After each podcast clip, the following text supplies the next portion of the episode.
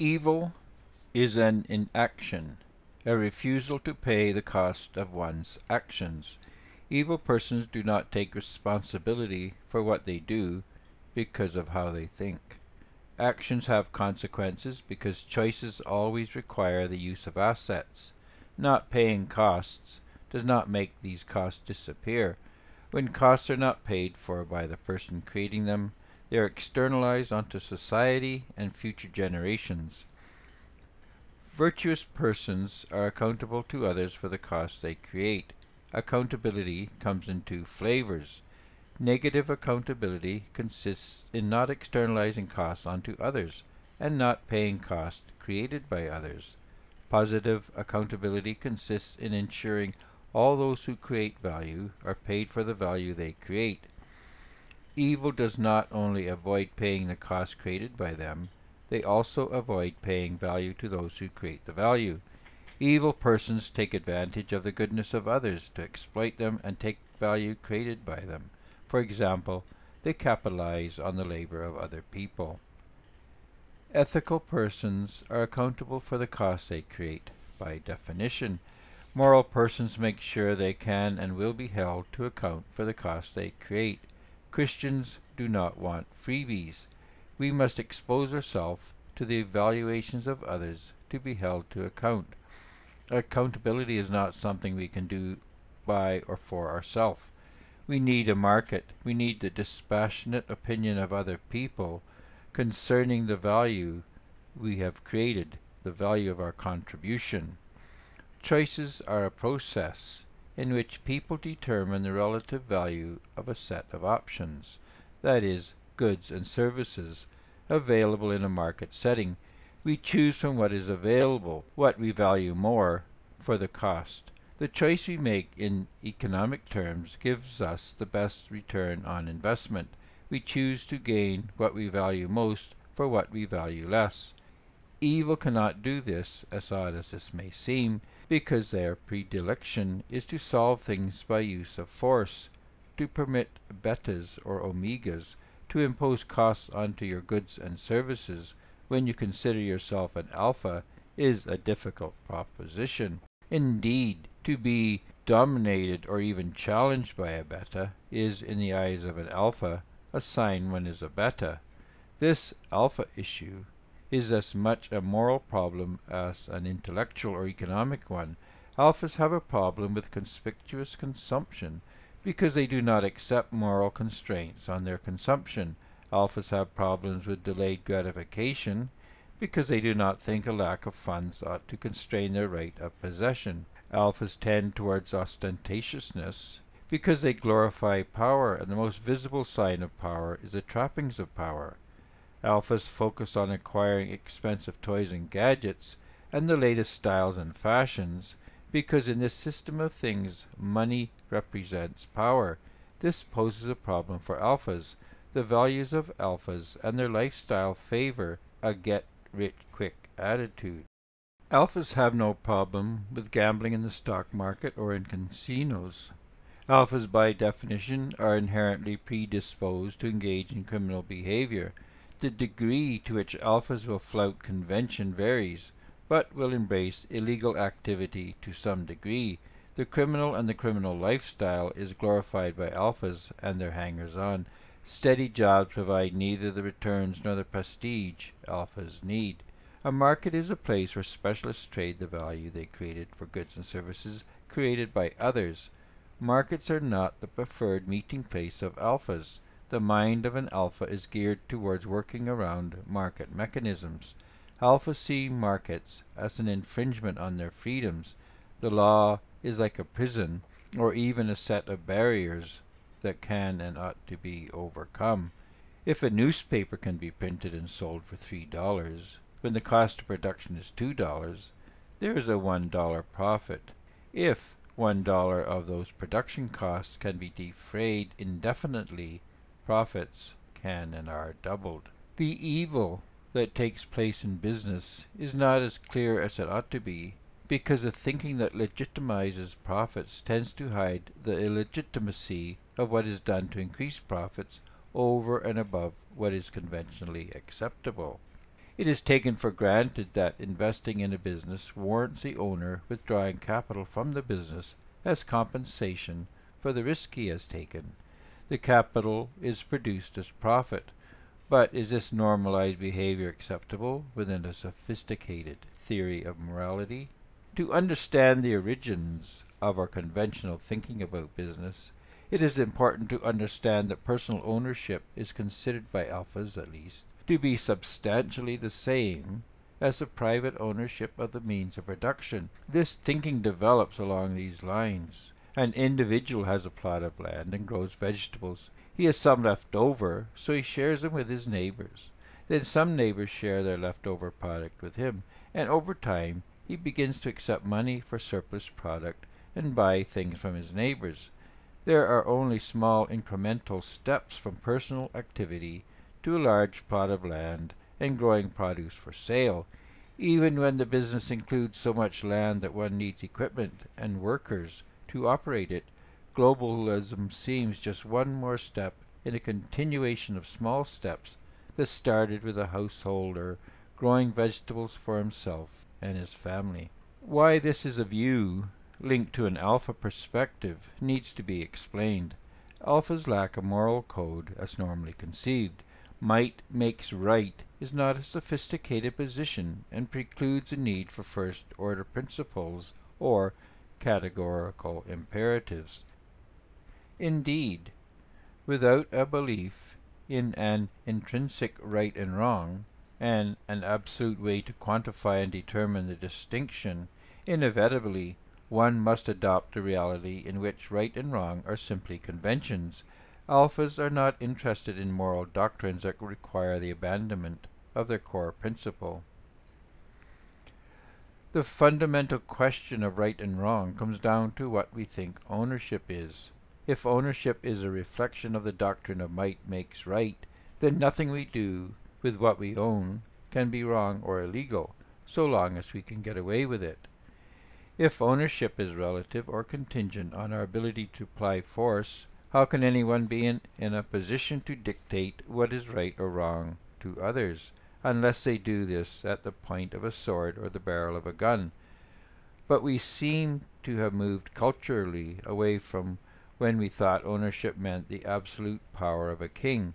Now ownership is a set of contingent rights granted by law. The ultimate ethical question for alphas is if ownership is absolute or contingent. The response given depends on their conception of reality.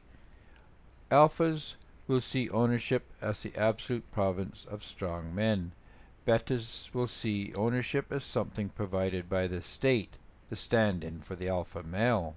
For thetas, the question is if reality is natural or logical. Does reality work by force of arms or by logic? If we think reality is a product of natural forces, then natural forces are the only power we have for governing events. Ownership in nature is nothing more than possession backed up by brute force. In nature, might makes right. In nature, force is the only source of justice available. Much of modern culture is designed to ingrain this belief into our psyche. If you cannot back up your rights with raw power, you will have your rights taken from you. Without rights, there is no property, but without power, there are no rights. Alphas are culturally limited to what can be achieved through force. Betas prefers deceit, that is, the deception of force. Alphas do not see this reliance on pure physical power in a negative way. Indeed, the use of force and deceit are the preferred paths to success. Ownership for alphas is synonymous with possession, the rights of ownership are given by martial prowess. What you have you own until someone stronger comes and takes it from you. The exercise of might makes right has motivated and energized all armies and empires from time immemorial, back even to Cain, who not only felt justified in killing his brother, but considered his quick temper and readiness to use his physical strength as a justification for their use. To possess is to warrant possession. Power is self-validating. The adoption of a might makes right worldview makes it difficult to understand the concept of equal rights for an alpha, especially the rights of the weaker to not be molested by the stronger. In a might makes right scenario, the idea that the weak have equal rights is preposterous. The strong will argue the weak have no rights, because the weak cannot defend what they have. Why ought the strong defend the rights of those who cannot defend themselves, other than because the weak are willing to pay for the security? Alphas believe nature smiles on the powerful. Evolution is the doctrine of might makes right applied to biology. The possession of power is a measure of virtue and the legitimization of its use. What use is power unless it is used to enrich its possessor? Power creates physical wealth and biological immortality. What use is power if it cannot be used to gain that which is prized beyond everything else, women and genetic immortality? To gain property is to give others a sense of one's worth and indeed virtue. The person with no property must lack virtue and honor. The gods were against him. The poor are by definition not one of the chosen, one of those worthy to receive bounty.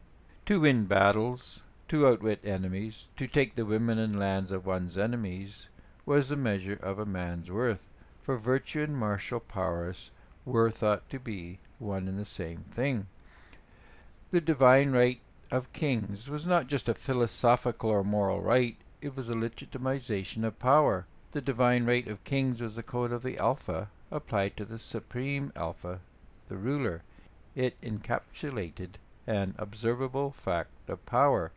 Those with absolute power had the right to absolute power. The divine right of kings was the reality of the physical and martial and legal power of a king who had no restraint on his power. How could anyone argue against the ethical justification of absolute power? A beheading trumped any philosophical inquiry into the moral justification for the king's assertion. The ability to kill one's opposition is the surest sign one's authority is moral and legal and real. Property was taken from the weak because they had little or no power.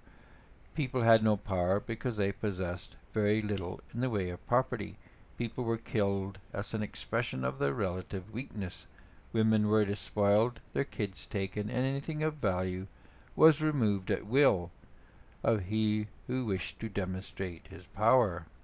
Many ancient rulers believed the expression of power ought to be exhibited in the most overt of ways, and which they did. Power on display was a display of property, as a courting bird displays its feathers. Palaces express power over people because they are an exhibition of power over property. Even people were owned as if they were domesticated beasts, because this is an expression of the rights of power and the moral value of those in power. Human rights were so minimal in many cultures that freedom itself was a relative term that often meant little more than one was not a slave. Nothing the lowest classes had, not even life itself, was ever secure from the predation of the Lord. Seizure of property was always a possibility. This could occur to the extent that starvation was the result. Land and homes of the entire village could be seized, and the tenants forced to move. This happened during the enclosure movement, when thousands of families were tossed off ancestral lands to create pasture for sheep. None of this would have been possible if those with power had not believed that power exercised was power justifying its use. If one could wield power, then the use of power was legitimized.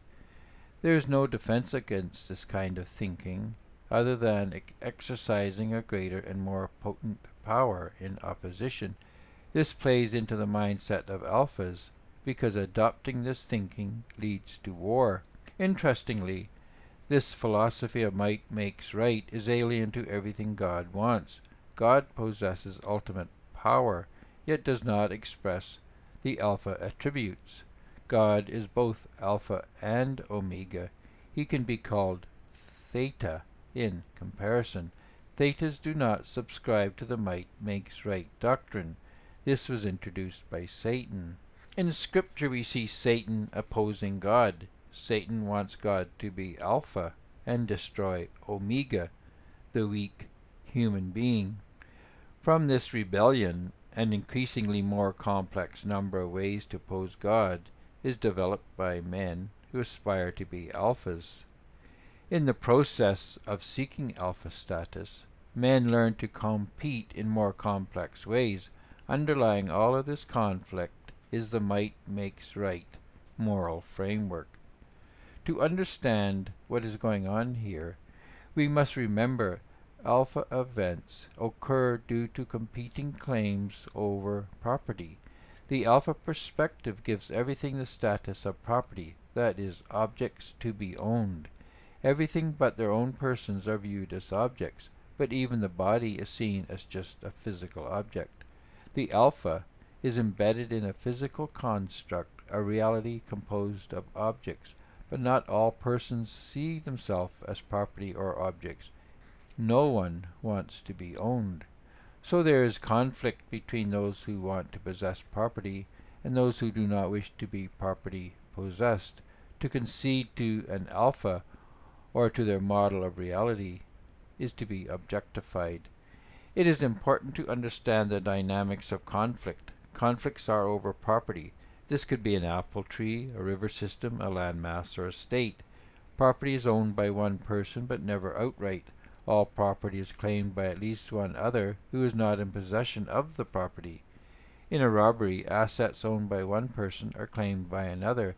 Without the physical ability to resist this claim, the ownership and possession of the property goes to the claimant. When might makes right legitimizes ownership. Assets have liabilities and are exposed to threats of loss. We may possess an asset, but there is always another person who claims it or may lay claim to it, actually or potentially. Alphas have no response to this other than acquiring enough power to pose the counterclaims. Increased power in one area puts assets owned by those in adjacent areas at risk. The alpha who resists claims from neighboring states is in a good position to lay claim to the neighboring state's property. Thus, peace is problematical for alphas. If one is powerful enough to be safe from the predation of others, there is a temptation to encroach on neighboring territory. Rapine is a constant temptation if one assumes might makes right. What has an alpha but raw power? Strip away the rhetoric and the glitter of a ruler, and all that is left is animal power. Regardless of what you think justice is, or what your vision of truth, none of it matters if you cannot protect what you have with raw and brutal power. Power is the ultimate truth for alphas. Once property is safe from predation, culture can be created with gardens, infrastructure, and amenities. But to produce these things when unable to protect them only invites invasion. Yet to fall into the alpha trap and join in the struggle for ultimate power is the worst thing we can do. Alpha status is always relative to our ability to exercise power, but the process leads nowhere but to the alpha challenging God. This is the ultimate alpha test. Theta is logic. Thetas are intelligent creatures. Thetas are rational. Reality is a logical problem not one solved by power. If we reject the option of might makes right, the alpha option, how do we manage the dispensation of property? Alphas are the people of the battlefield. Thetas are the people of the market. The fundamental question of the universe can come down to what do we do where there is one water hole and two tribes each wanting exclusive use. Who is there to adjudicate the competing claims of alphas but Thor, the god of war? How would a theta intervene? The first point is that if we start looking for solutions from the perspective of an alpha, we are going to be dragged into war or crime. If our minds can only see two opposed views and incompatible positions and claims, then the ultimate problem solver is a gun or a club. Alphas believe the only way to claim the assets of the world is to take physical possession of them. Physical possession is ownership. For an alpha. Thetas see no need to own objects. Possession of objects is not the end result of their labor. Theta's rationality is based on the production of value. Our mission is to create value, and this is a market activity. Thetas believe reality was created by God and is owned by God. We are at best his guests. We cannot own the world's natural resources, so why fight over what does not belong to us? There are no competing claims over waterhole or other natural asset, because God is the owner. We have no more rights than the other tribe to the waterhole or anything else. The water is an asset that is to be used to create the most value for all. We must pay for what we use and be paid for what we provide. This is the theta way. Thetas own what we create. We get paid for the value we add to the value created by others. What we create, we can claim for our own. There can be no liabilities connected with what is created. The most uncontestable form of ownership is creation. God owns what he creates. He gets the glory for this. We get paid for what we create, and this value is added to what belongs to us. This thinking eliminates conflicts over contested ownership. Evil thinks like an alpha, that might makes right. Thetas think like God.